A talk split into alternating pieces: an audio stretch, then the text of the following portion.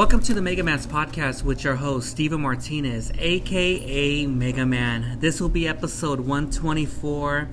Uh, right now, I'm in the city of Norwalk and I have a very special guest, my boy Sam, and he has a business called Churros Dulce Canela. What's up, man? Well, how you doing, Mega Man? Um, it's a pleasure to be here. I'm sorry. I just want to apologize. I'm sorry. Uh, I was supposed to have you on last year, and I got way too busy. But you know what? I think the timing was perfect, and we're gonna kick off 2020 good. It's a good thing to be busy, right? Staying busy, it's always good. Yeah. So how's everything going with you, man? Thank God, can't complain. We've been busy also mm-hmm. uh, with managing both locations, and you know, still catering once in a while on the weekends. So uh-huh. it's pretty hectic too. So I understand, and yeah. that's a good thing, like I said. Mm-hmm. Usually, right now, like uh, when you when with because I know right now we're in a holiday right now with Martin Luther King, and usually does it get busy on the weekdays? Yeah, usually uh, weekdays is pretty busy, and the coffee rush, basically what I call it, in the mornings when people are going to work, going to school, they get their coffee, their breakfast then it slows down a little bit from around 10 or about 2 to 3 p.m. when everybody's at work, uh-huh. at school, so that's when people come in for lunch, but it's much lower. Lower? We're at the third spot mostly, so it's uh, mornings and nights that is the busiest. Oh, for us? Oh, at night too?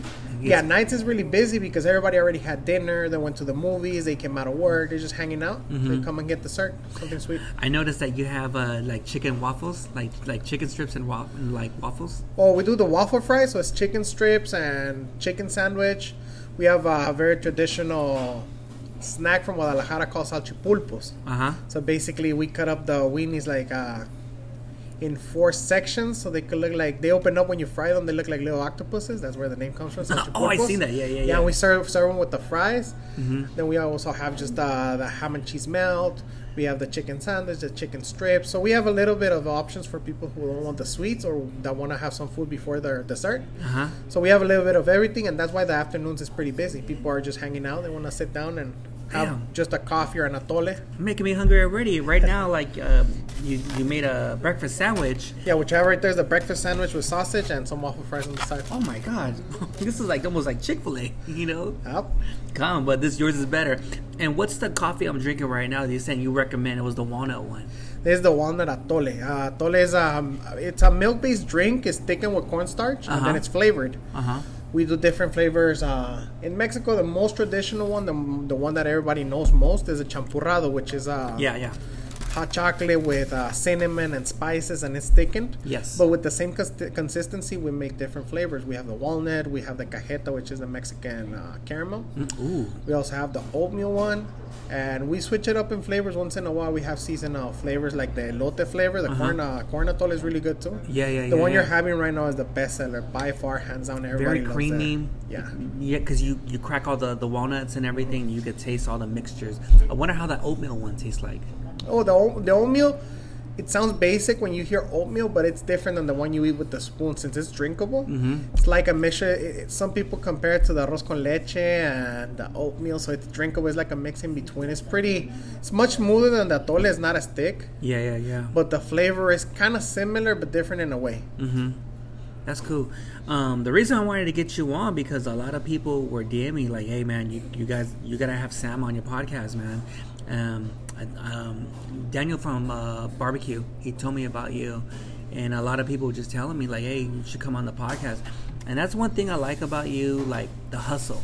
You know, like, "Hey, man, I want to be on your podcast." You know, and and looking at your food, man, it's like, man, I do love churros, man, and it's really, really good. And uh, I think, like I said, it was a perfect time to get you on the podcast. And uh, I see, I see the hustle. I see what you're doing. You had your we're gonna get to it later uh, with your you know your little truck you had at Compton and now your second location here in Norwalk and stuff like that. So before we get to all that stuff, um, I want to get to know you. I want my a lot my a lot of uh, my podcast listeners to get to know you for who you are and you know and everything and how you started to where you're at now. So uh, where did you grow up at? Well, I grew up in Guadalajara, Mexico, uh-huh. Jalisco. So I was about 14. That's when I came to the U.S. Yes. Uh, 2004. Then uh, the first city I lived in was Paramount. After that, I went to Compton for a short period of time. Then I went back to Paramount, mm-hmm. and that's basically the area that I've always uh, been in: Paramount, Compton, Lynwood, Long Beach. Uh-huh. Oh, you lived in Long Beach for a little bit? Didn't live in Long Beach, but I'm usually I, I went to uh, Long Beach City College for a little bit. Okay. Before I dropped out. Oh, the one in uh by Lakewood or the one by the one both. I had a class in, in the one in Lakewood, and I had a couple classes in the one closer to the PCH. Oh yeah, yeah. And for some reason, I've always liked to be around the beach. Yeah. So I would always find a way to make it out there. I would just have a break between classes and go to the beach and do homework Uh-huh. or be around that area. So I have always had a special uh, love for Long Beach Uh huh. since it's like the closest beach, I guess. hmm And living in uh, uh, like going back and forth with Paramount and Compton, how was that like? Well, I went to Paramount High, so I would have to walk all the way to Compton. I'm barely crossing the bridge. It's not that far. People are familiar with the area. I mean, Yes. it's, it's, it's neighboring Yes. East Compton and Paramount. Uh huh. So it's still very similar. One thing that I uh, felt comfortable, I guess, is that even when I came from Mexico, I didn't know much English. I knew like the basics, but I mean, I couldn't communicate much. Paramount and Compton, Long Beach, Lynwood, all those areas, there's like a great majority of the people there are Mexican or Hispanic. So Uh-huh. it felt good, you know. I, I felt comfortable being around people that spoke Spanish too. hmm Like when you went to school um, over there, at- uh, over there at Paramount High. Like, did you guys? Was it rowdy over there? Was it? How was it back then?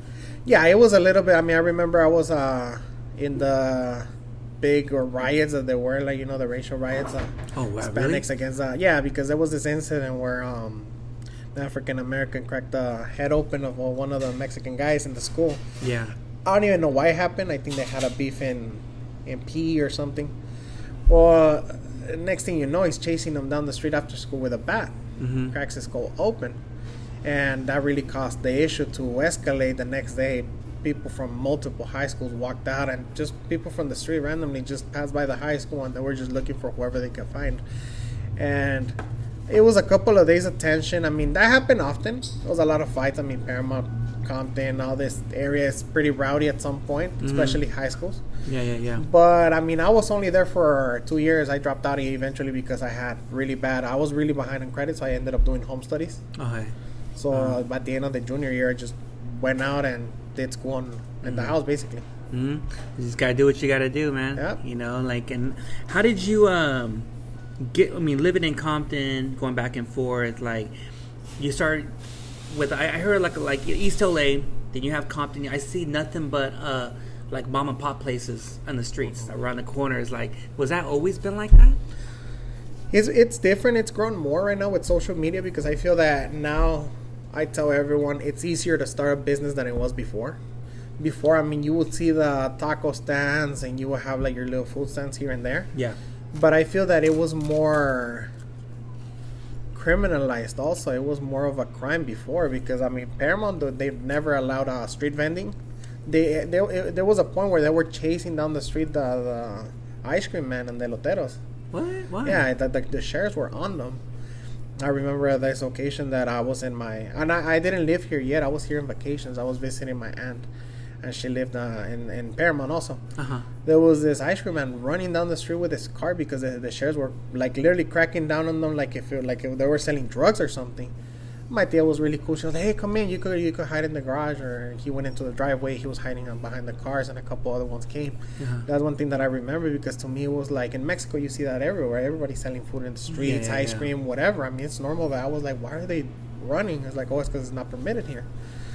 And now it's been a little better with the laws that they kind of like they're trying to regularize um, street vending. Mm-hmm. Not a hundred percent because even recently we just got kicked out of a park with our trailer with all the permits from LA County. We're registered with the tax board. We have the seller's permit. Every single permit you you could require, we have it. Yeah, yeah, yeah. And we're still kicked out of the park.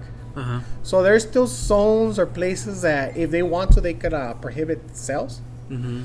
So yes, there's a lot of mom and pop shops, but the street vending and the, I guess if you want to say illegal taco stands and food stands are more, are popping up more and more now from last year to now because it's easier.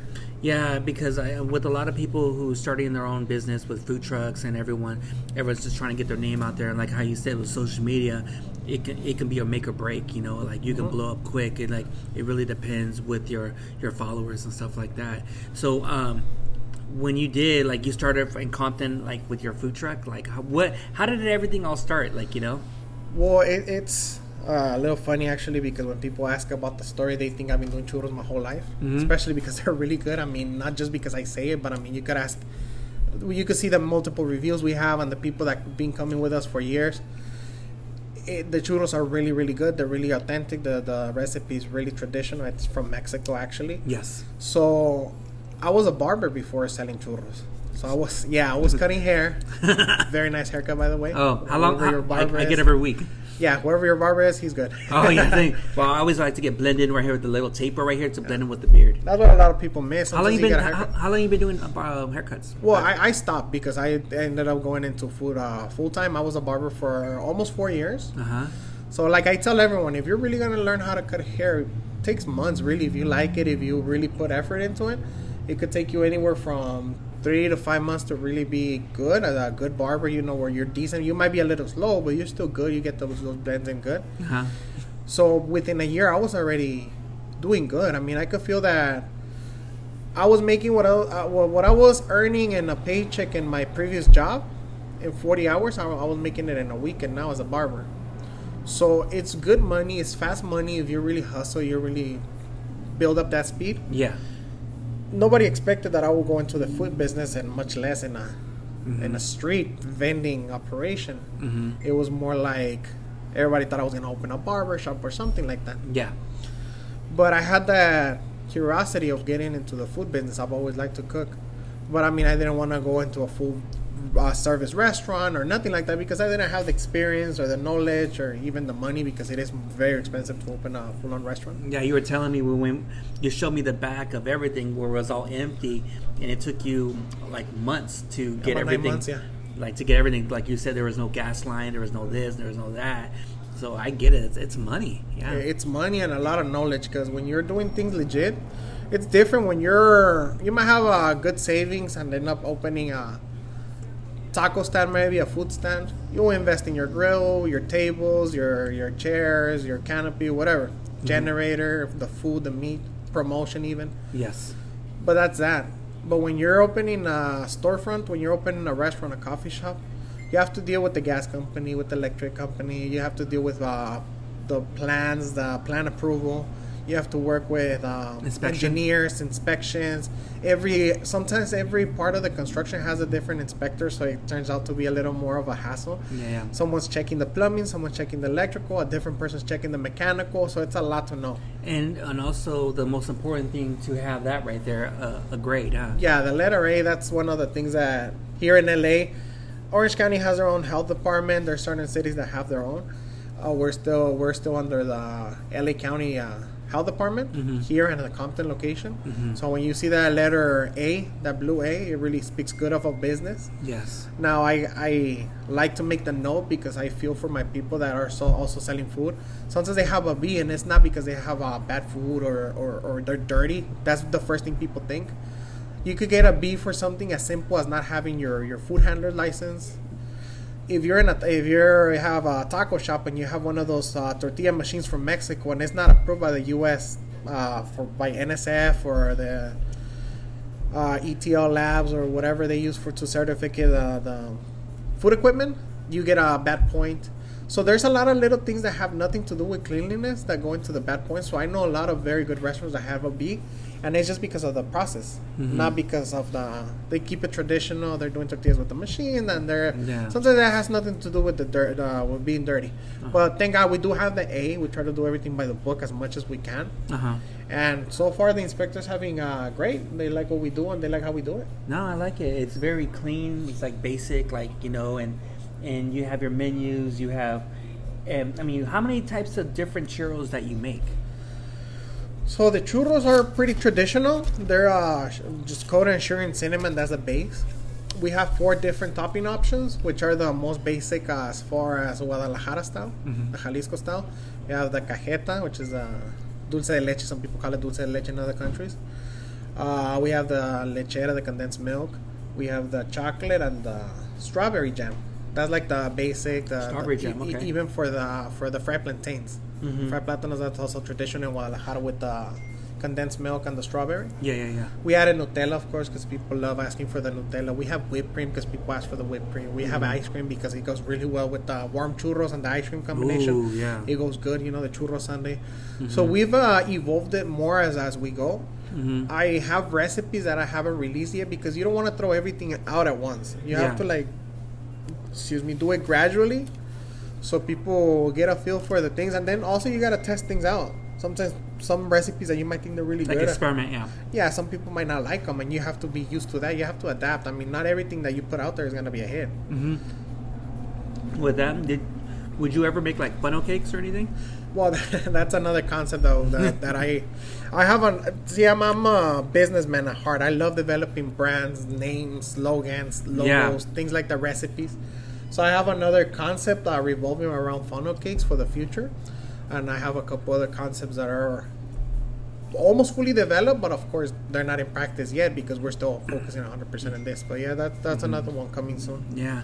So when you um, started your social media, like he's like, you know what? I'm gonna start this social media. I'm just gonna see where it takes me. And and looking at it, you're almost close to 22ks. Like it was like, whoa, wow, dude. Yeah, we've been working on it for about two years, going on three, I would say. Started late 2017. Mm-hmm. So, well, it started actually the first time that we started selling churros with a little cart because I ordered a cart from Mexico before we even had the trailer. Oh, really? Yeah, I, I got a cart from Mexico. I got it delivered to TJ across the border with it myself. Yeah. Uh, so that's that's how we started with that um, venture, like to try to practice, you know, because I didn't know much. Had to practice still. The recipe itself, it took me over a month to develop it because I was um, doing a lot of experiments and most of them were failed. But I, every time I will fail in something, I'll like tweak it and fix it, and I'll learn something new. Mhm. So once I felt I had a good recipe, we even I actually parked myself the the cart outside of the barbershop, and I a Saturday, which it was a busy day for the Yeah. for the barber shop or for the People uh, waiting in line. Yeah, there was a there's a Little Caesars pizza next to it too, so it was always packed. So I was feeling like, okay, if this is gonna be a good business and this is gonna be a good recipe, this is how we're gonna test it. Mm-hmm. So I put it outside of the barber shop on Saturday, and my, my my clients were laughing at me. Really, they didn't think I was serious that I was gonna be selling churros to test it out, but I did. I stuck to it, even Mhm. though how when people laughed, and that kind of gave birth to the to the first kind of location, the first kind of promotion that we were doing. Yeah. Even though we didn't have the name yet, I Yes. already had an Instagram. And the Instagram was, had just had a generic name, Churros Compton. Then later on, put Churros, uh, the last four numbers of my of my phone number, and it was like really generic because I said if it's gonna hit, it's gonna hit because of the flavor, and people are gonna recommend it, and we're gonna get busy just because we're good. Mm-hmm. Sometimes you throw a catchy name, sometimes you throw fancy descriptions around the items, and people might be like, "Oh, I want to try it." I wanted to focus on taste, and once uh, we started getting people asking like, "Oh, where do you guys set up? How often are you guys setting up?" I had people getting churros because after that we got kicked out of that. Um, In I guess Com- uh, from the barbershop location, we got kicked out Oh, what? because there was a donut shop right there. But I would always, Oh, wow. I, I would always wait until they close because they would close around five or six p.m. Uh huh. And as soon as they close, you know, to be respectful, I'll bring out the little card and I'll also churros at night. And that's kind of how we tested it. But when they complained to the landlord, I was like, you know, I don't want to get in trouble, you know, get the barbershop in trouble. So we ended up uh, looking for another location in Compton, uh, on Compton Boulevard. So it was still close to the main location that I always wanted to work in that part where we started with the trailer Yeah. because I used to work in the Northgate market that was across the street from there. Oh, okay. So I, I would have crossed the street from the Northgate market, eat tacos, and I was like, man, it would be cool to have you know a little taco truck or something Yeah, here. I see a whole bunch of like trucks over there now. Oh yeah, it's different Everywhere. now. Before I- it was only two or three. Now it's I don't know. Well, I 10. always see because because right there where the libraries at and stuff. The main one is like everyone goes to is Mr. Menudo. Yeah. Yeah, and I see long lines, you know, and everything. I see all these places around it, tacos, this, but Mr. Menudo was like, God damn, man, you know. And he, he's like he like he said like like how you are, you're a hustler, man. That guy's a hustler too. Well, I mean, I li- like to give him a lot of props because I remember when we took when I took him to Jetro for the first time we buy the restaurant supplies and things like that. yes. when I took him for the first time when he came to ask for advice and everything because I met him catering. He was doing tacos for for a guy who was doing the churros and that's how I met him. Mm-hmm. Down the road when he wanted to start like a business, like a food business because he was in the food business before full time. It was just like part time. Yes. start asking for advice. Where do I shop? How do I do it? I want to promote. You, I, I didn't even think he wanted to do menudo right away. That that came as he was developing the idea. Because like me, like when I wanted to get into the food business, I didn't know it, it was gonna be with churros right away. But I just had the feeling that I wanted to get into the food business. So he didn't have a very clear idea what to do, and I was like, bro, just start like I did, and, and I, I kind of coached him like you know the first. Uh, steps that he took. Yes. It's basically following the lead of something that I had already tried. Uh-huh. You fail, you have to get up, you learn something new, and eventually you develop a business out of it. And that's what I told him. And he started, and thank God, I mean, he's really, really busy, and I feel proud because I saw him from since even before he even started with that idea. Mm-hmm. And it was like all of us shy, a little bit scared, a little bit, you know, like you don't you're not you don't even have that salesman in you that you want to tell people about your business. You're more quiet, and that really mm-hmm. develops over time. Mm-hmm. But even his dad told me once, I was like, if it wasn't for you, he wouldn't have started. And I was like, it's because I wish I would have had someone to push me. That's why sometimes they see me push it with someone that has a small business. I'm on it. I like I like to network, but I also like to help people when they're starting their business because I wish that I would have had someone like that that had the experience that already made the mistakes and mm-hmm. that would have said I'll help you. So that's why I'm like that. I, that that that that's a good point because I feel with a lot of us like um, there's always this thing with a lot of Mexicans, you know, like we we're supposed to help each other out, but when they always talk about that thing, crabs in a bucket. So when someone's doing good, we got to pull them back down. Mm-hmm. You know, we can't be all together and just help each other out. You know. Yeah, and uh, I don't talk much about hate, but if I hate something, yeah. it's that mentality. I yeah. hate it with a passion because I feel that that keeps my people down. And I see yeah. it, I, I say my people because I see other races like uh, you see Middle Easterns, you see Asians, they're all supporting each other. They come from another country yes. and they struggle to get here, but when they get here, they're all together. They're yeah. all like be very brotherly. When you see Mexicans comes from Mexico, like I came, they start making fun that you don't know how to speak that language. They make fun of how you dress. They make fun of that you don't know how to move around the, the, the, the city or whatever that's the first thing, you know. It's cool that we try to find humor in so many things, but we don't realize that most of the times we're keeping people down because of the way we we don't want to see others succeed. I guess I don't know what it is, but I mean, I don't I don't see why. I mean, to me, if if I see you and you're starting a business, I'm gonna do whatever's in my power to help you succeed because I know that the more successful people I have around me, the more successful I could be. But in, in other cases, you see people wanting to see the people around them less successful than them. But that doesn't do you any good. Yeah, I, no, no, I no, I totally get it. Like when I started the podcast, I was like, man, what am I gonna do this for? It's like you know I was doing it for me, but now it's like you know I want to help each other. I want to help people, you know, like networking and stuff like that, you know, and and get your name out there because there there is a lot of uh, food people that recommend you and a lot of big people like the hood foodie. And you know and there's a lot of people that follow you. I was like oh wow you know and it's all like a community of uh, people who work in the food industry that help each other out and stuff like that. And and they show love they do whatever they can you know. Like i said it's all about social media and stuff. Be like oh hey i'm gonna be over here. Like when i promoted that you're going to be on people are like what you know they get all like oh wow you know and that's where a lot of people are going to get me more curious when i put this episode out and and I'm gonna let everyone know what Sam all about and what's Churros uh, Dulce Canela is all about and stuff like that. And people are gonna come over here, even the ones in the Compton or the one in Norwalk, you know.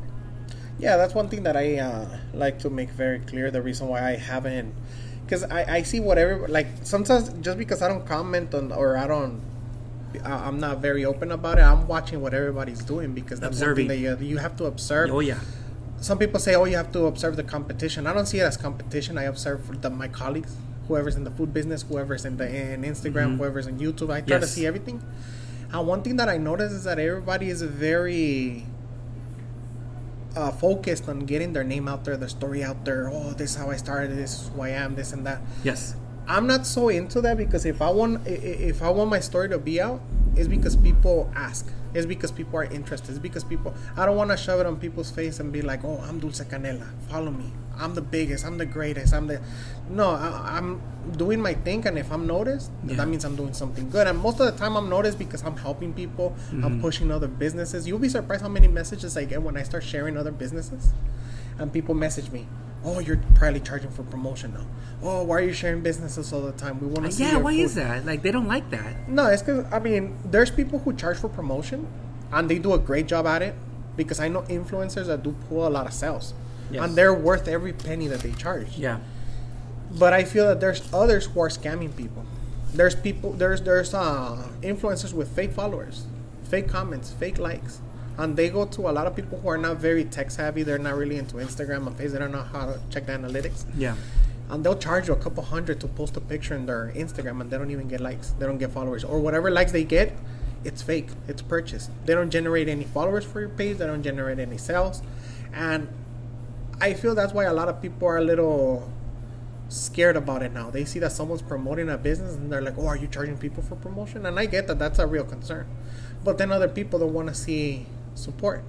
They kind of see it cheesy. Like when I when I throw motivational quotes, or when I when I tell people, "Oh, support this little business. You know, it's doing good." Like promote it instead of saying, "Oh, that's a good thing that you're doing." You know, you're promoting other people since you have a lot of followers and you're using that to guide followers into a new business, into a new little food stand that open, a new little mom and pop shop that open. People don't see that, that as positive for some reason. They want to throw the negativity out. I mean, it's normal. People are very negative nowadays. I'm used to it. Yeah, yeah. I can just tell like how you are right now. You're like very humble. Like, like very, very humble. Well, I'm I just like like I say. I mean, we're no different. No, I, I've met really big businessmen, and I've met people who are barely starting. And I guess I don't get starstruck that easy. I mean, I worked in the nightclub industry for a while, met a lot of artists. Mhm. Oh, really? Uh, the people that I work with right now, they already hit it big. When I started with them, the company started in 2009. I stopped working with them around 2015, 2014, Mm-hmm. and no, no, nothing bad. I mean, I just got tired of going to sleep so late and not sleeping at all. It really messed my sleep cycle. To this you go to I sleep at you go to sleep at four. You wake up at fucking four. Sometimes I will be going to sleep at seven in the morning, especially when we worked at the Potrero nightclub. That one closes at five in the morning. Sometimes we were closing at work, coming out of a club at three in the morning, but the club was like two hours away in Bakersfield, whatever. So we'll be God getting damn. home when the sun was coming up. Yeah, but I mean, all that hard work paid off. My boys are doing really good now. The company's called Rancho Humilde. Mm-hmm. So they're doing these big uh, events and they're selling now the Microsoft Theater and my- selling out wherever they go. I mean, Mm-hmm. now I see that uh, the hard work pays off. So to me, seeing someone who back then we were like literally coming out of events with no money in our pockets. Mm-hmm. They were investing. I was just working. Sometimes, like you know, I'll still get paid even though they didn't make a profit. They'll take big losses. Now they're living the dream. You know, they're selling out every, everywhere they go. So that taught me that you start somewhere, you keep on working, you don't give up. You're gonna make it to the top someday Mm-hmm. and that's why to me it does i don't feel like i should change in any way because i'm still in the process of getting somewhere i'm no one yet Hmm.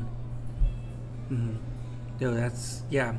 Uh, you, you're because you're you're taking steps. Yeah. You're trying to get there, but you want to do it the right way. Do it. How you want to say? You want to do it organically. Organically yeah like word of mouth.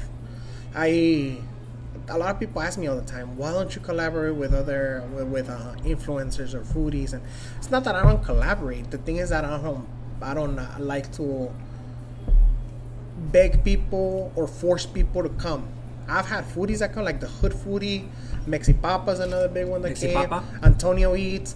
I've had a lot of foodies. Reina, Reina, the she's a competitive eater uh, slash foodie slash influencer. Is that nice the one that little Japanese girl? Yeah, Well, she- yeah. she's tall, but she's skinny for all that, all that she is. Awesome girl. They come because they hear about us, or they come because they pass by, they see it, and oh, it looks good. But not because I'm always like you know pressuring them to come. Like other people, I see other businesses that do that.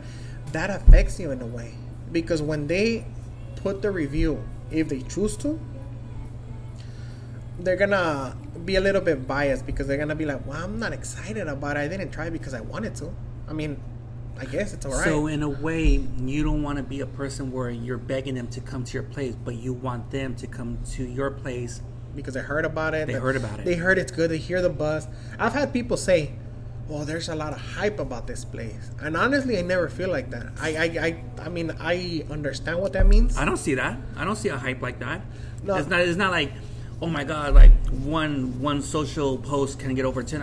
I don't see a hype like that. Yeah. I just see you like when I see you, and it feels like I know you, but in a way like we're just it's like family. Mm-hmm. But it's like oh, okay, like like Daniel or Joey's barbecue or whatever.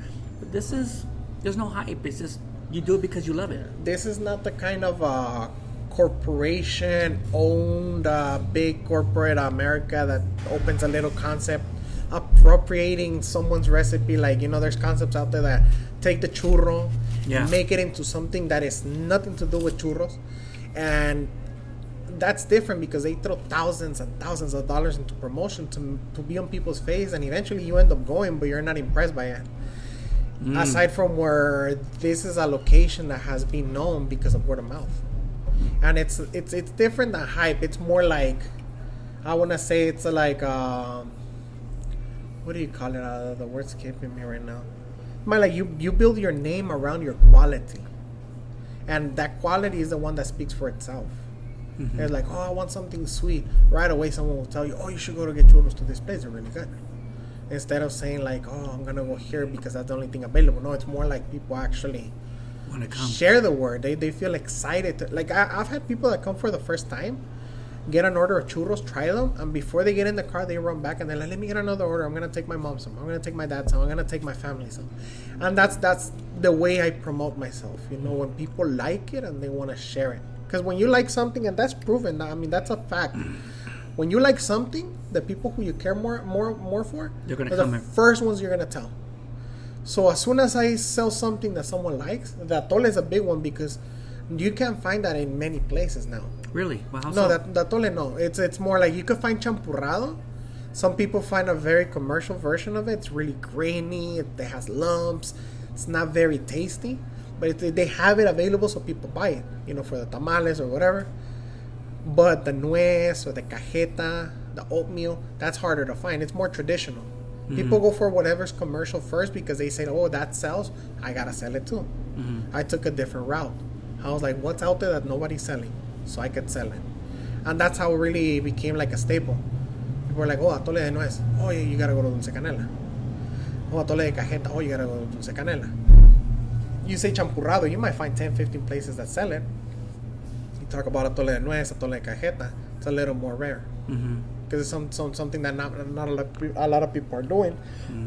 Everybody wants to do what everybody else is doing. Everybody's copying. Everybody.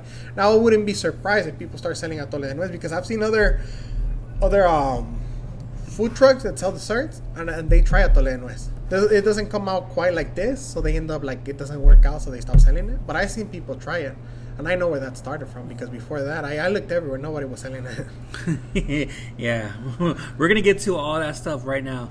Uh, we're gonna take a break for a little bit, and we'll be right back because um, I want to get to where uh, we talk about the struggles and and where you're doing now and and what's the future for your business. We'll be right back. All right, we're back on. Um, took a little breakfast break. Um, I'm trying to have this sausage uh, with uh, was it a, a, a potato bread with egg and a sausage. I'm trying to eat it before because I don't. I like to have my food very warm and and. The fries were really delicious, and I'm still drinking the walnut uh, chocolate drink, and it was so delicious, man.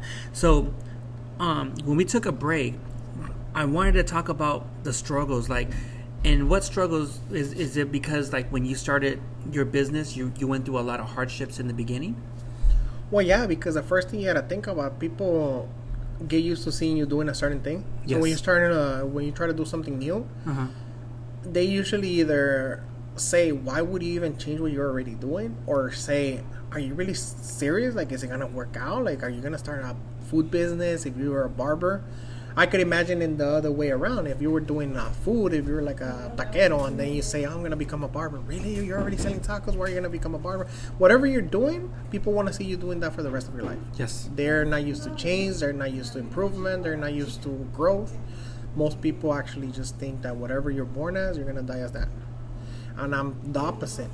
So the first hardship, I guess, everybody was making fun of the idea. They thought I was crazy at some point. I used to show up. Uh, I will carry a little fryer, electric fryer, in my car, Wow. and as soon as uh, we'll close the barbershop, Yeah. I'll go to the back to the break room, connect it, take out a little batch of dough that I had, and they'll look at me and they'll be like, "Again?" I was like, "Yeah, I gotta get it right." And I was really, I, I could say proudly, I was obsessed, because if you're obsessed with something, you're gonna figure it out. You're gonna excel at it. Where if you're just interested in something but you don't really focus and you don't really get to it, you're never gonna master it. Mm-hmm. So I was obsessed with the recipe until develop it. Then when we ordered a little cart, and now we use it for catering, so that little cart has history. Sometimes people don't even know the history. How long that have you had that for? That cart? Well, that's the one we started with in 2017. Oh wow.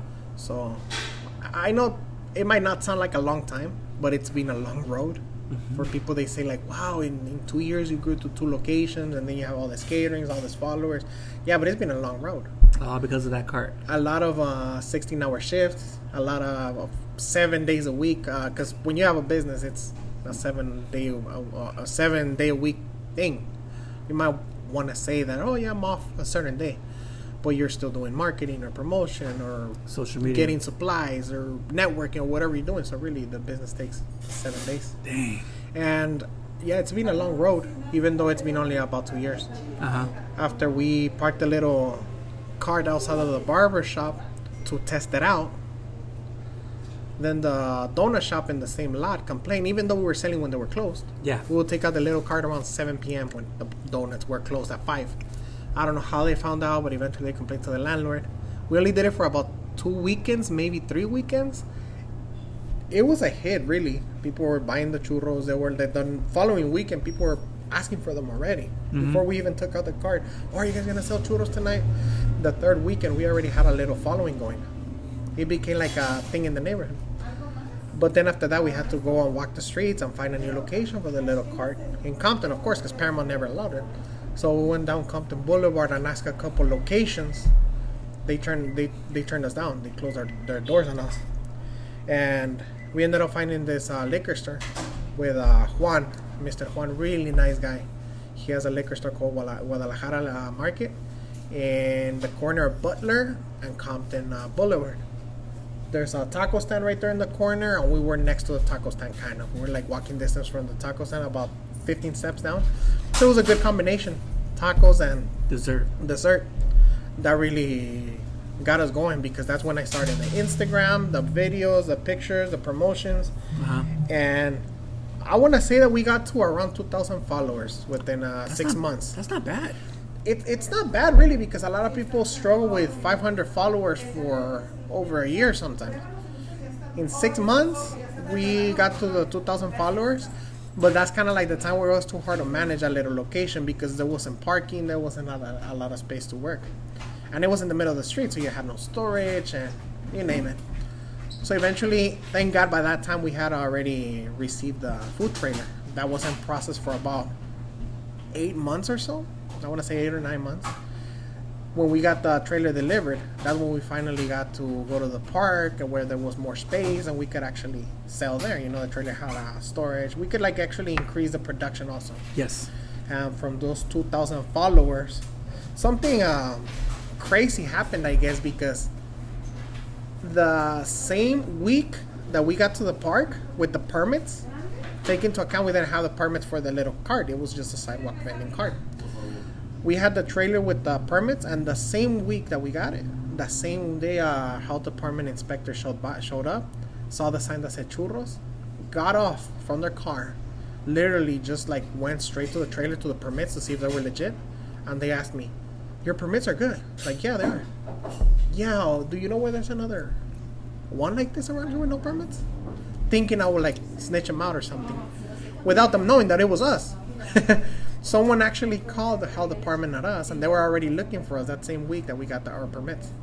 Oh, dang. So, and The how, how do I know? Because we were the only The nick of time. card in about a ten mile radius, really.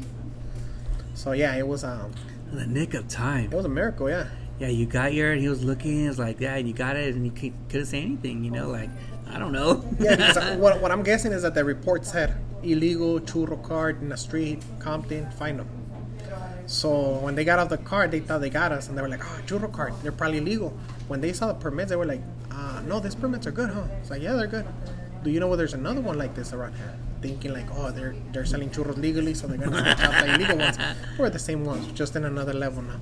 Dang, man. And yeah, that, that was uh, one of the struggles, I guess, too, working without a permit for six months without being caught. Because you know, the first thing they do is they take your card away. So they take your your tool, your money making tool. They take it away. So what are you gonna do? And from there, I mean, I guess the other struggle was getting known in the park because since we didn't have a, we did have a little bit of a following, but not everybody had Instagram mm-hmm. or Facebook. So the people that did, I mean, they followed us to the park, but not everyone. Now, eventually, like word of mouth just started spreading that the people were eating tacos. They were like, "Are you guys those the same ones from around the corner?" Yeah. Oh, okay. We used to get the tacos here at the park and go to the churro. Now you guys are over here in the park. So eventually, we started getting known again, and within a couple of months, like all our customers were back, and then we were getting new customers in that in that um, street. Because even though it was around the corner, it's a whole different street.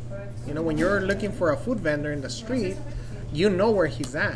you know, that's like, it's Oh, yeah. kind of one of those things that you know where he's at, and you, Yeah. you don't see him there. You panic. You're Something like, where did he go? Like, you know, and they don't look for you further. I'll tell you a funny story. So you know, I always get a haircut. So one my barber they say, "Hey, where's my barber at?" Oh, he moved back to Mexico, and you get you get you get a panic attack. Mm-hmm. Where am I gonna find another barber who can cut my hair? Who you know? And you, and it's like you try to go everywhere, and they can't do your hair how you want it to be. And you get you get a, you get in like a panic mode.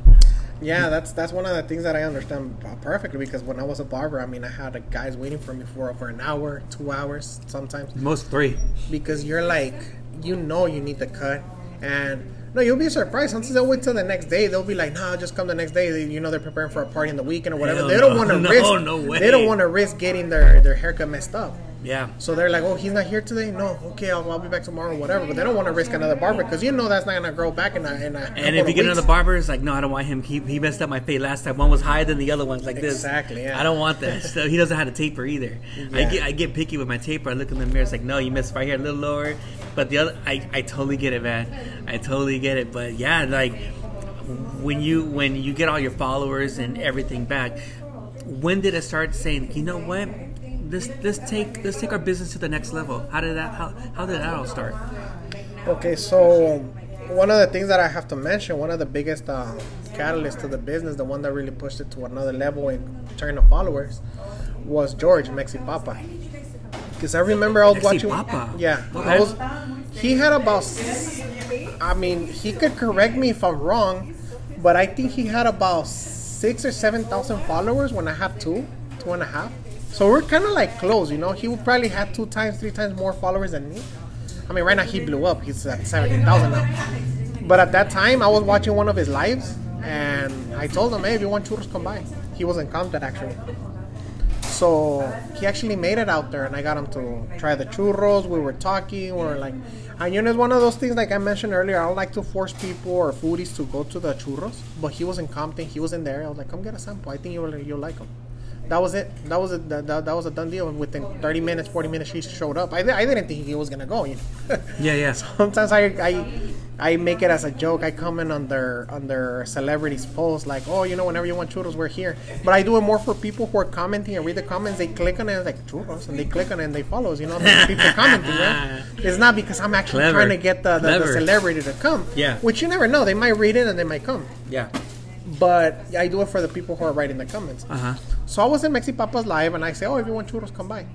And I was thinking, he's not gonna come or whatever. Shows up like 30 minutes later. Hey, what's up? Well, we came because we saw someone coming. And oh yeah, that was me. And he did our first video. After that launched, he started taking off in followers. We did too. We started promoting each other a lot. We start. He started networking with other businesses. I started networking with other businesses.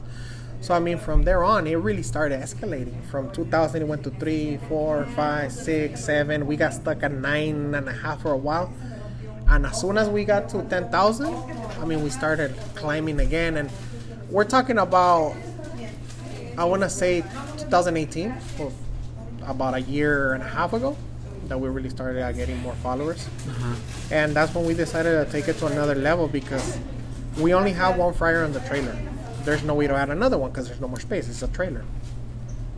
But in the cold season, in the winter, it was impossible to handle the whole line. It was a huge line. It was like a, a, almost an hour wait, close to an hour wait, because people were coming in for four, five, six orders. Dang. Dozen, two dozen, three dozen. Then we were doing fried plantains also. So you throw a batch of churros and you throw a batch of bananas, and that's how it goes. There was people who were coming in for a whole batch of churros. They're like, oh, I want 50 churros, 60 churros for the family. They have family at home or whatever. It What about cool. weddings too, huh? Oh, we do a lot of weddings. We cater the weddings, but we since we take the card and the fryer. I mean, for parties and weddings, we work pretty fast. Do you uh, know a person, uh, Sergio from Dudes from LA's podcast? From where? Dudes from LA's podcast, Sergio. No. Okay, yeah, I think he follows you. I think he does. Does a podcast, you know. Uh, I could have sworn at that. Maybe it was you. I, I could be. I don't know. I have to look and see because I I, I, I I seen your logo.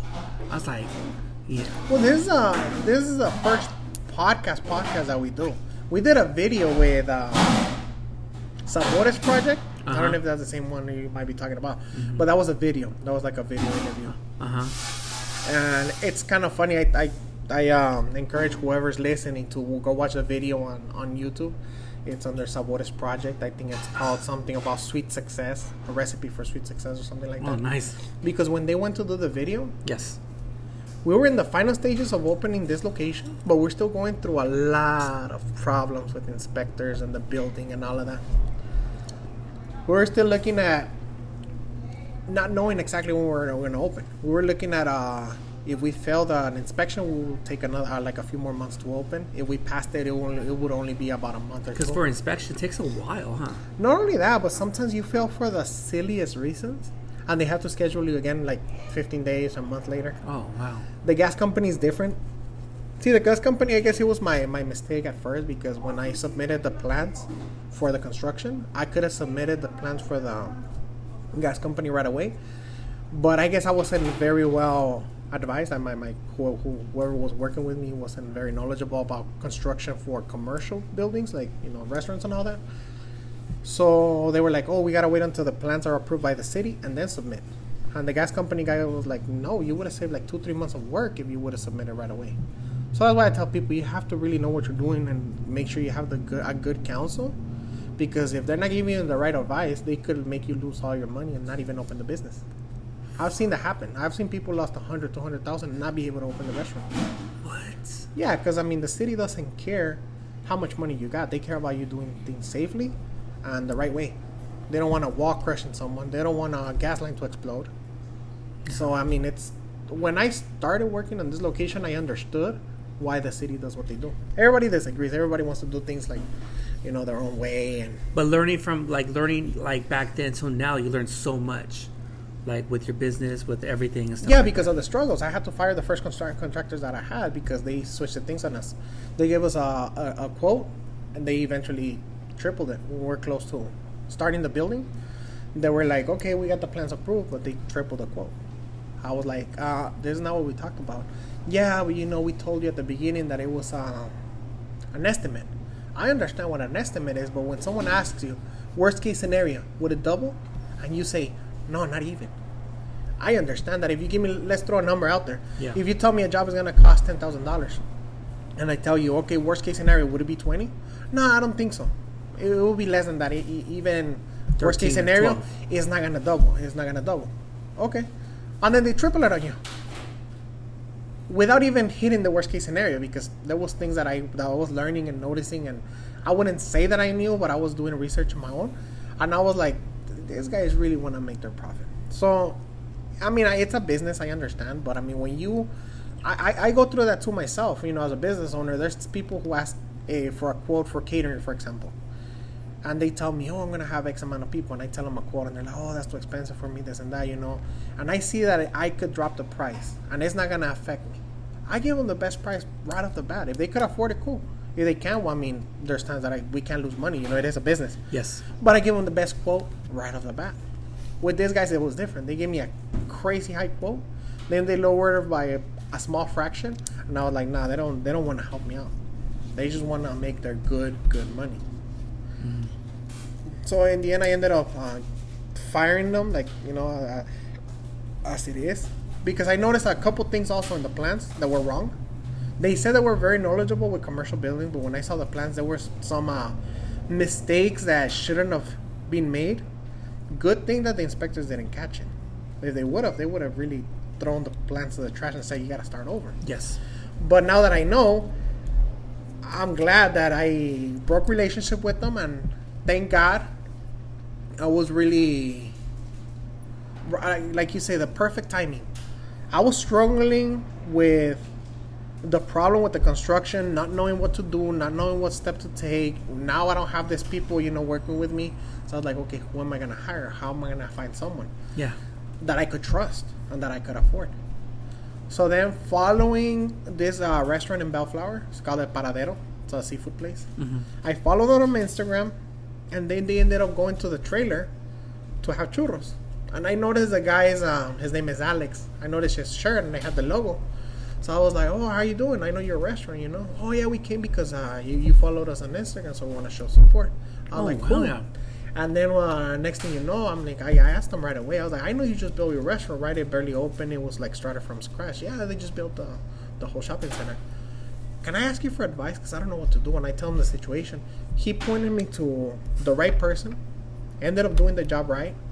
Charging me, I'm not gonna say very little, but literally charging the, the, the- just the expenses, whatever he spent, and literally seeing that I needed the help. Like, I'm just gonna charge a little bit. That guy helped me out a lot. And in the end, I guess it was the best the best um, decision. Because like I like to say, God knows best Yes. it came out cheaper and better done than if I would have done it with the crazy amount of money that the other people were asking for. Mm-hmm. Because we ended up opening, you know, a little later than expected, but the right way. That's good.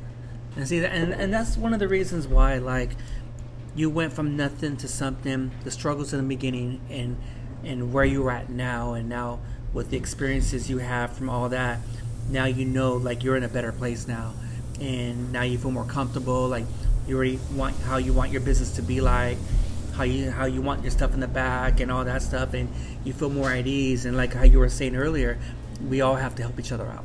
All Yeah. network could be more support supportive and all that. Yeah, it, it will make the world a much better place. if Everybody helped each other, but you know that's hard to come about. But at least I stay positive, and that's what I preach. You know, mm-hmm. stay positive, help people, help you wherever you can, make a difference in someone's lives. Yes. because that comes back to you. Oh, yeah. that comes back to you. I've seen a lot of people who are doing good with their business right now that got started because I helped them, and now if I reach out to them, they got my back. And it's always good to have friends, uh, better more friends Oh, than yeah. enemies. Of course. I mean, I don't know why people rather make enemies than friends, but in my mind, it's simple. It's better to have more friends than enemies. Just beat them with kindness. Yeah, that too, because there's people that you run into and they're negative. You show positivity, at least they won't mess with you. Yeah. I was like, well, I can't get to him, but he's just kind of like, well, kind of rubs him, you know, rubs with kindness and all that. How did you get? How did you get the name Dulce Canela? How how'd you get? Well, that that's uh, funny because I had another idea, another name in mind, Uh huh. but I didn't want to throw it out there right away because I wasn't sure. hmm And when we're filling out the paperwork and filing, that name just came out. You know, dulce, sweet, canela, cinnamon. So I was like, ah, we're just gonna put it. It's really straightforward. Uh huh. People that know Spanish don't know exactly what it means. So it's like, oh, dulce canela, canela, what's sweet and has cinnamon? Oh, churros. So it's kind of like self-explanatory in a sense, and that they just happened. Like, I'll just put it in the paperwork like that. It's it stayed. Uh huh. And in the end, I guess it was a best decision too because it's catchy. It's catchier than the other name. hmm I like the logo. It, ca- it stands out. Yeah, the the colors, uh, the black and white, I just Don't change it. attention since since I like I like. I like the logo. It Just it really stands out. Like boom. It's like it's like how it is and stuff. I like that. What would you um was was there trying to find different types of logos to to have your uh just to have your business stand out? Yeah, well, what I did, I, I went online and I actually found a designer from Mexico because I wanted to communicate what I wanted. Good. And I got a bunch of different logos and I sent them to her and I was like, I was some I want something around these lines, but without copying, you know? Mm-hmm. So eventually she come, came, came up with the idea. She sent me like three or four different options. And she was like, these are the options I have, but I suggest this one. And she suggested the one that we have, you know, the black and white with the round. Like, it looks classy. Yeah. It looks simple. I don't know. I think it would look good, but you make the choice. And actually, the other options were closer to what I sent her, but the one that she sent me, I actually liked it too. I showed it to a few people. Now that we use it, everybody loves it. I mean, they, they say that's the exact same thing. It looks simple, but it stands out. It looks classy. You know, nothing like it's not copying someone else's logo, but at the same time, no, it's your logo. it fits well. It you fits know, well. it fits Perfect. well. It's not something too out there. It's just Because it stands out. Because there was a lot of people like, oh, you're gonna have him on. It's like, yeah, like, it would. And they were like saying, which one are you going to? Like the one in Compton? So no, the one in Norwalk. It's like, oh, right there by Pioneer. It's like, okay, you know, and everything. So that's where I, when I promoted it, everyone knows and stuff like that. Um, I was gonna ask you, um, with the the food that you make, is there any upcoming like stuff that you you- you're gonna be uh, is gonna be on the menu pretty soon? Yeah, something well, new, something new. Yeah, well, right now I'm st- I still wanted to uh, add the red velvet churros since la- last year. Red because, velvet? Yeah, red velvet churros. the most interesting thing about that to me is the topping. You know, the cream cheese lechera topping. I've already sampled that. I already tried it in the Yes. trailer one time. Not for sale, but I was giving El Samba. It was a good. It was a hit in a sense because people always ask, that. "Oh, when are you gonna have it? Oh, can I order some?"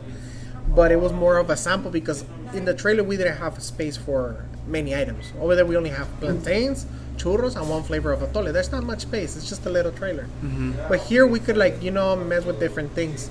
So we're, we're I could release those. I want to release the, the fried Oreos because people ask for them and I like them too. They're really good. So I want to release the fried Oreos. Mm-hmm. And well, the sometimes they tell me, oh, just because you throw your plans out there so fast, like you know, people are gonna copy your ideas or whatever. but I feel, I mean, we're trendsetters regardless. You know, when you try new things, eventually they're gonna copy them. So whatever. Yeah. Uh, when we got this location, and before it was a donut shop. Yes. So it has this donut display, this donut case. That's gonna go. That's gonna become a milkshake bar.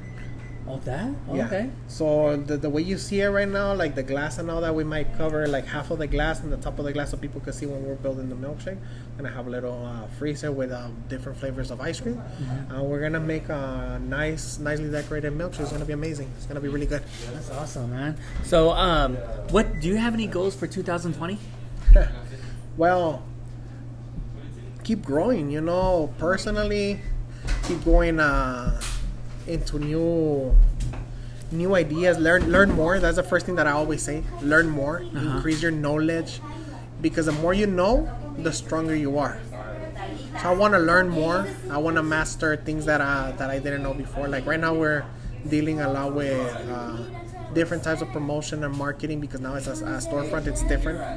We're open since very early, so you gotta keep the place busy. That's what a lot of people don't realize. They think you just open your doors and people are gonna flock in.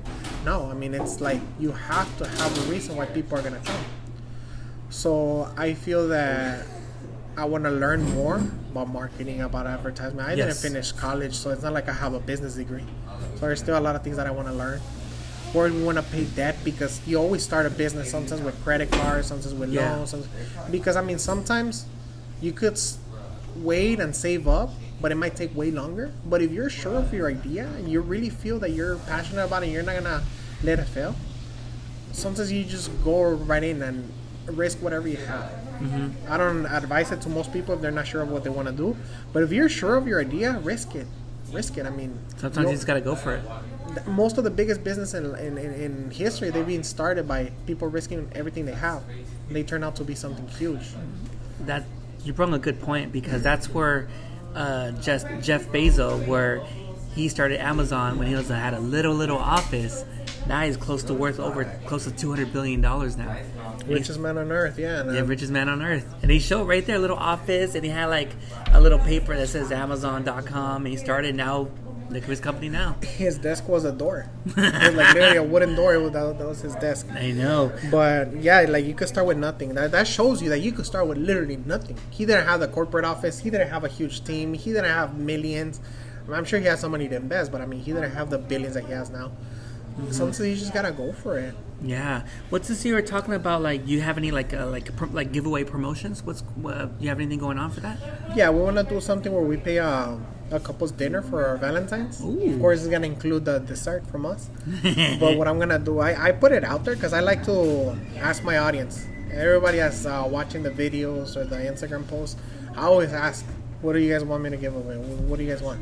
And there was so many different requests for restaurants that I think I'm just gonna do a gift card, you know, a Visa gift card, you know, pay someone's dinner, you know, a good chunk of it. Yeah. Because I mean, of course, there's some people asking for Mastro's and Fogo de Chao, and I'm like, ah, I'm sorry, we can't afford five hundred dollar dinners, but I mean, at least we'll contribute, you know, a couple, maybe a hundred fifty or something like that. Already buys you a great dinner, you know.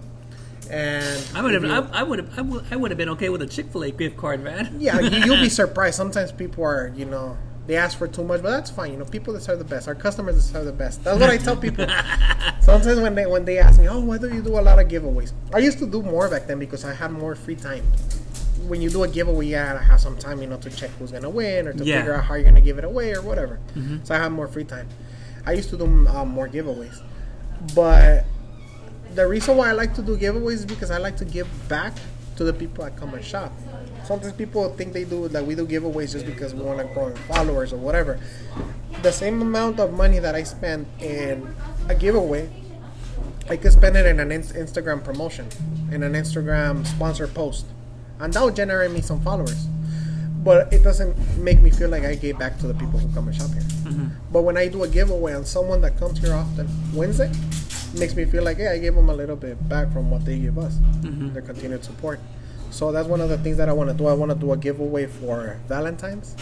And as far as promotions, we always have the rewards program. Come in, you put in your phone number, you join the text list, and for every dollar you spend, you get a point. So we have free free stuff for every amount of points that you earn. I have like a reward for 25 points, 50 points, etc. So you could get either free orders of churros, free chicken sandwich, free drinks, half off, or whatever. We have different uh, promotions Heck with the loyalty points. I like that. Yeah. That's, that's something good. Have to start coming now.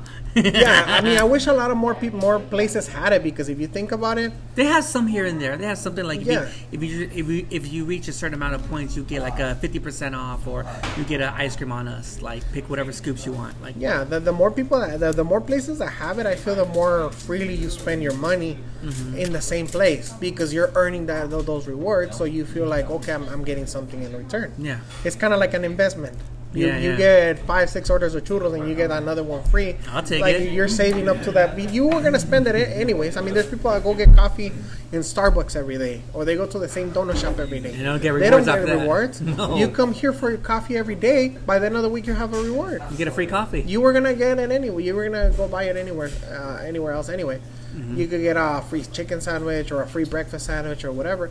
You get your points, and it, your points pay you back. Mm-hmm. So that's why I like the loyalty points. yeah, I was gonna say I got two questions. Uh, what type of music you listen to? Well, I used to be a lot into the regional Mexican, you know, the corridos and all that. Yeah. But I guess I was in the nightclub industry for too long. I got tired of it. Now I like listen to mostly uh, Christian music, Uh huh. Go- gospel, like you know, worship music, and classical. Classical. I enjoy silence a lot more mm-hmm. than anything. Sometimes it's because I, I feel that people who have been in the nightclub or the music industry, Boom, they'll mm, boom, understand. boom, yeah. You get tired of it. You get tired of it. So sometimes you're driving in your car and you have no music at all, and you feel fine. Because I did five years, four years of Thursday through Sunday, sometimes even Monday events. From eight at night to two in the morning, loud music, loud music, DJ, bandas, grupos. and It just doesn't stop, right? Every single weekend for four years, you get tired of it. Oh my god, I totally get it. I listen to a lot of like classical, like music, like classic rock, indie. You know, something more chill. I used to listen to a lot of hip hop, so I just want to have a kind of like chill relaxation. Mm-hmm. And it helps you think more because people Yes. don't realize Yes. that the reason why you waste a lot of time in your life is because you're just distracting yourself, entertaining yourself, when you mm-hmm. should be meditating, thinking, what should I do next? What should be my next approach? Should I start a business? Or if you already have a profession or you already have a good job, how can I do better at my job? How can I be a better worker, manager, you name it? Mm-hmm. So sometimes I, I would encourage people to not distract themselves so much, but like more like focus on themselves so they could improve because right now it's getting so com- competitive out there that no matter how long you've been in your job, it's not safe anymore. You have to increase your skill set because there's people five, ten years younger than you that know more than you now because they have Google, they have all this, uh, all, that, all that information in their the palm of their hands, really.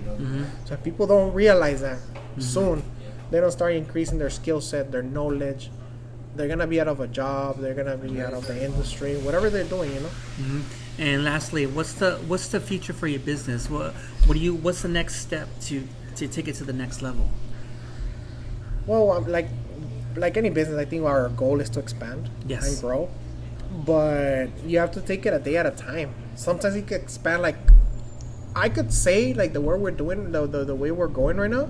Within a year or two, we could have another storefront location. But you never know how what opportunities are going to present themselves. I always tell people, as soon as I could switch the trailer to a storefront location in Compton, I will because a lot of people are asking for the things that we have here over there. Mm. It's it's too far to come every day for the coffee or for the breakfast over here.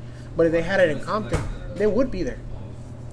And that's a funny thing. She has her atole and she's already taking a picture with the business card. I'm telling you, people love to share with the people they love what they like. Mhm. So if we get an opportunity to open a storefront in Compton, we're gonna go the, go with that first. Which I don't see it as an expansion. I see it as an improvement to a location that already exists. Mhm. But it's much more profitable to to improve a location that you already have instead of opening a new one Yes. that you're not gonna know how long it's gonna take to get it busy. You don't Yeah. know what what struggles you're gonna run into. Mhm. And you have all your regular customers here. You know them like they come every day and stuff like that. Well, yes and no because there's a lot of that come often and we get new customers every day. So sometimes that, that really, really, really mixes you up. Uh, I, that's a good problem to have, honestly, because there's times that I see people that come in every day and I recognize them, but there's also people that walk in for the first time ever, and I'm like, have I seen them here before or not? But you always gotta ask, you know, it's your first time here, especially if they're taking a while looking at the menu or whatever, because you want to be helpful, you want to tell them what you have and all that. So there's times that I ask a person that comes every day, "Oh, have you? Is it your first time here?" They're like, "No, I'm here every day," and I'm sure they probably get a little offended. They're like, "Oh my god, you don't know me yet," but it's not that. It's just like we run into hundreds of people every day that it just gets a little tough to remember everyone every day. well, I just want to say, uh, Sam, thank you for coming on the Mega Mans podcast. Um, do you have any last words, any shout outs? Uh oh. yeah, I guess something happened. Something happened. Hopefully they're okay. well, shout outs to all the people that support us, of course, to all the other businesses that we network with and they help us grow. Mm-hmm. It's a long list. If I were to name them all, I'll probably miss a few. Uh-huh. But every single person that's like Daniel, for example, that referred us to you, Mr. Menudo, Mm-hmm. Alitas El Diablito, uh, in Paramount, the restaurant El Sinaloense, Chris. It's like a nice guy. I learned a lot from him too Yes. uh, Alex from Paradero. Man, if I if I were to shout out all the people that have helped me get to where we are right now, I wouldn't end. But then at the same time, whoever is out there knows that I'm very grateful for the support that they give us. Whether you're a customer, you're another business owner, Mhm. family, whatnot. I try to show my gratitude as much as I can. So whoever's out there listening and you support us, thank you very much from the bottom of my heart. There's a family-owned business. So every single purchase that you make here, it's helping a dream become true. It's helping a family, you know, grow. And I just want to tell everybody that we're always going to try to do our best for you because that's what you deserve. You deserve the best. That's So awesome. Expect the best recipes, the best taste. And whenever something's not right, I like to say it all, all the time.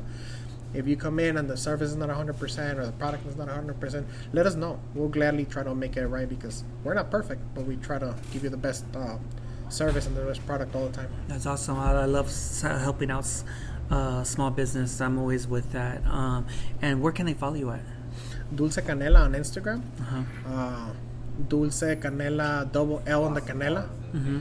It's not spelled uh, correctly in Spanish, but I did that on purpose, so people always call it out. "Ah, that's not spelled correctly. You, you get that that um, it sticks anyways. Mhm. So yeah, Dulce Canela, double L on the Canela. Mm-hmm. That's on Instagram, on Facebook, and pretty soon that's another one of my goals. Hopefully, I can start YouTube uh, this year because I would like to show people, you know, the struggle, the road, the things that I've learned. I like to share knowledge. So if I could get into YouTube, because if I could find a free time or maybe even a podcast, who knows? Because I really want to put the knowledge out there. This is your first, your first time doing a podcast. You did pretty good. Yeah, it's my first time. That's you done. You did pretty good.